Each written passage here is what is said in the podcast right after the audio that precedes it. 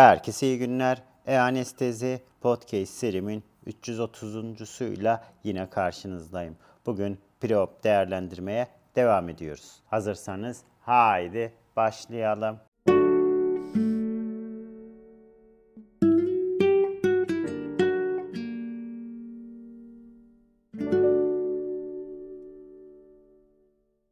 Herkese iyi günler. E-anestezi podcast serimin 330.suyla yine karşınızdayım. Bugün preop değerlendirmeye devam ediyoruz. Geçen dersimizde iskemik kalp hastalığı olan hastaların preop değerlendirmesine başlamıştık. Bugün yine aynı hasta grubuna devam ediyoruz. Bir hastanın düşük yani 4 metin altında veya belirsiz işlevsel kapasiteye sahip olduğu uygun görülür ise Amerikan Kardiyoloji Cemiyeti'nin yönergesine göre eğer sonuçlar karar verme sürecini veya klinik bakımı makul bir şekilde bilgilendirilebilir ise egzersiz veya farmakolojik kardiyak stres testinin dikkate alınmasını öneriyor. Yüksek riskli anormal test sonuçları olan hastalarda mütakip koroner anjiyografi ve muhtemelen de revaskülarizasyon, eğer koroner revaskülarizasyon için sıradan non-operatif endikasyonlar karşılanıyor ise bu durum düşünülebilir. Daha önemlisi ise bu cemiyetin yönergesi ile özellikle çok yüksek kardiyak risk altında bulunan hastalarda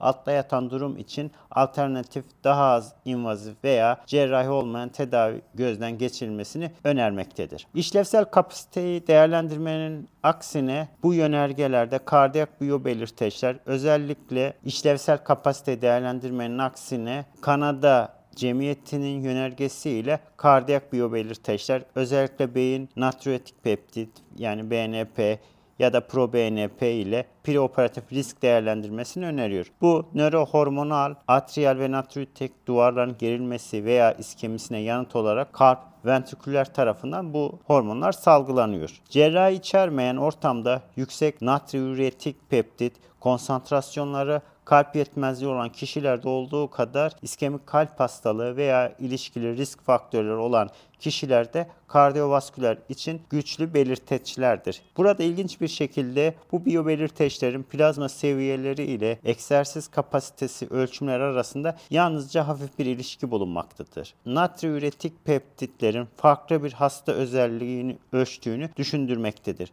Non-kardiyak cerrahide 18 araştırmanın bireysel hasta verileri meta-analizinde preoperatif natriüretik peptit konsantrasyonlarının hastaları preoperatif kardiyak riske göre ayırt edebildiği bulunmuştur. Nedir bunlar? Eğer preoperatif BNP konsantrasyonu 0 ila 99 nanogram bölü litrenin arasında ise ölüm veya MI için olasılık oran 0,6. Preoperatif proBNP konsantrasyonu eğer 100 ila 250 arasında ise bu oran 1,4. Eğer 250'nin üstünde ise bu oran 3,9 olarak değerlendirilmiş. Ve genel olarak 100 nanogram bölü litreden düşük BNP konsantrasyonları veya 300 nanogram bölü litreden düşük natriüretik peptit ya da proBNP konsantrasyonları çok düşük preoperatif kardiyak riske sahip bir hastanın göstergesidir. Eğer bunun aksine 300 nanogram bölü litrenin üzerindeki BNP konsantrasyonları veya 900 nanogram bölü litrenin üzerindeki proBNP konsantrasyonları yüksek kardiyak risk altındaki bir hastanın göstergesidir. Natriüretik peptitler yalnızca geleneksel klinik risk faktörleriyle elde edilenin ötesinde risk tahmininin doğruluğunu da göstermektedir. Ve Kanada kılavuzunun yönergeleriyle gerekli postoperatif gözetim seviyesinin bilgilendirmek için preoperatif BNP veya natriüretik proBNP testinin kullanılmasını önermektedir. Özellikle preoperatif BNP veya proBNP konsantrasyonları yüksek olan hastalarda ameliyattan sonraki 48 ila 72 saat boyunca rutin troponin gözetimini önermektedir. Preoperatif kardiyak biyobelirteçler testinin sonuçlarına göre başka hiçbir preoperatif test veya müdahaleyi önermiyor. Preoperatif natriüretik peptitlerle risk değerlendirmesine ilişkin mevcut kanıtlar umut verici olsa da bazı önemli sınırlamalar bulunmaktadır. İlk olarak bu bireysel hasta verileri meta-analizinde ölüm veya miyokard enfarktüsü için vaka oranı yaklaşık %11 idi. Olağan klinik uygulamada beklenenden çok daha yüksek karşımıza çıkmıştır. Bu yüksek vaka oranı kısmen araştırma numunesinin orta ila yüksek risk özellikleri ve yalnızca yüksek troponin konsantrasyonlarına dayalı olarak kardiyovasküler komplikasyonları tanımlayan iki büyük dahili araştırma ile açıklanmaktadır. Bu nedenle genelleştirilebilir araştırma örneklerinde biyo belirteçler eşik seviyelerini veya prognostik doğruluğu belirlemek için daha fazla araştırmaya ihtiyaç vardır. İkinci olarak ise yüksek natriüretik peptik konsantrasyonları artan perioperatif kardiyak riskin göstergesi olsa da altta yatan patofizyolojik mekanizmayı göstermiyorlar. İskemi ve kalp yetmezliğinin yanı sıra sağ ventrikül disfonksiyonu, kalp kapak hastalığı ve atrial fibrilasyon gibi prognostik açıdan önemli diğer durumlar yüksek natriüretik peptik konsantrasyonlarına neden olabiliyor. Bu nedenle preoperatif BNP veya proBNP konsantrasyonları yüksek olan bazı hastalarda sonuçlar klinik bakım veya karar verme süreci konusunda bilgi sağlayabilse de daha ileri özetlenmiş testler yani eko gibi yardımcı olabiliyor. Üçüncü durum ise ameliyatsız veriler natriüretik peptitlerin obezite ve kronik böbrek hastalığı dahil olmak üzere belirli hastalık durumlarında prognostik biyobelirteçler olarak sınırlanmaları olduğu gösterilmiştir. Anestezi uzmanının ameliyattan önce bilinen veya şüphelenen iskemik kalp hastalığı daha fazla araştırmak veya optimize etmek için danışmanlık, biyobelirteçler, stres testi, koroner anjiyografi, koroner revaskülarizasyon ve tıbbi tedavi dahil birçok başka yolu bulunuyor. Ve ameliyattan önce ek danışmanlık ihtiyacı düşünüldüğünde birinci basamak hekimine veya kardiyoloğa yapılan telefon görüşmesi genellikle daha fazla danışmanlık ihtiyacını ortadan kaldıran önemli bilgileri sunabiliyor. Anestezi uzmanı tarafından başlatılan herhangi bir uzman danışmanlık, bu kardiyolog gibi tanı, tedavi veya hastanın durumunun daha fazla optimizasyonu ile ilgili özel tavsiye almalıdır. Bir hastanın direkt ameliyat için uygun bulunduğunu belirten faydasız danışmanlık raporlarından kaçınmak için de bu hastada iskemik kalp hastalığı var mı veya bu hasta planlı radikal nefrektomi için optimize edildi mi gibi spesifik sorular sorulması tercih edilebilir.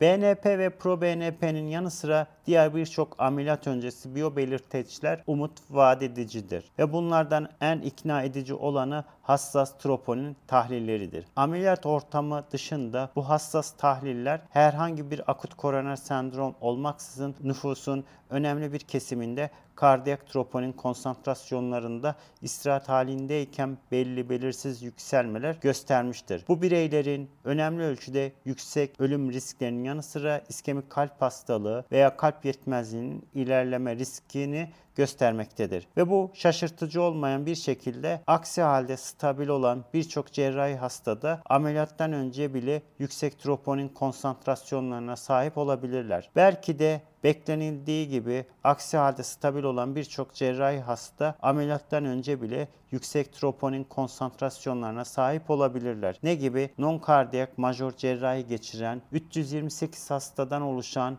bir kohort çalışmasında yaklaşık %20'sinde preoperatif yüksek hassasiyette troponin konsantrasyonları tahlil için %99'u aşan bir değere sahipti. Ve bu nedenle özellikle postoperatif troponin gözetimi planlanan hastalarda preoperatif troponin ölçümü herhangi bir yüksek postoperatif konsantrasyonun akut hasarı mı yoksa kronik uzun vadeli yükselmeyi mi yansıttığı belirlemenin önemli bir parçası haline gelmiştir. İki büyük kohort çalışması da bu preoperatif troponin yükselmelerinin non-kardiyak cerrahi için risk sınıflamasına yardımcı olabileceğini göstermiştir. Özellikle 14 nanogram bölü litrenin üzerindeki preoperatif hassas troponin T konsantrasyonu major non-kardiyak cerrahi sonrası artan ölüm riskleri ve kardiyovasküler komplikasyonlar ile ilişkilidir. Ve preoperatif hassas troponin T'nin eklenmesi geleneksel klinik risk faktörleri ve natriüretik peptitler ile edilenin ötesinde risk tahmininin doğruluğunu artırıyor gibi gözükmektedir. Bu sonuçları doğrulamak, ideal tarama eşiklerini belirlemek ve diğer yüksek hassasiyette troponin tahlillerini kullanarak bu analizleri tekrarlamak için daha fazla araştırmaya ihtiyaç vardır. Önemli olan miyokard iskemisi dışındaki prognostik açıdan önemli durumlar sağ ventrikül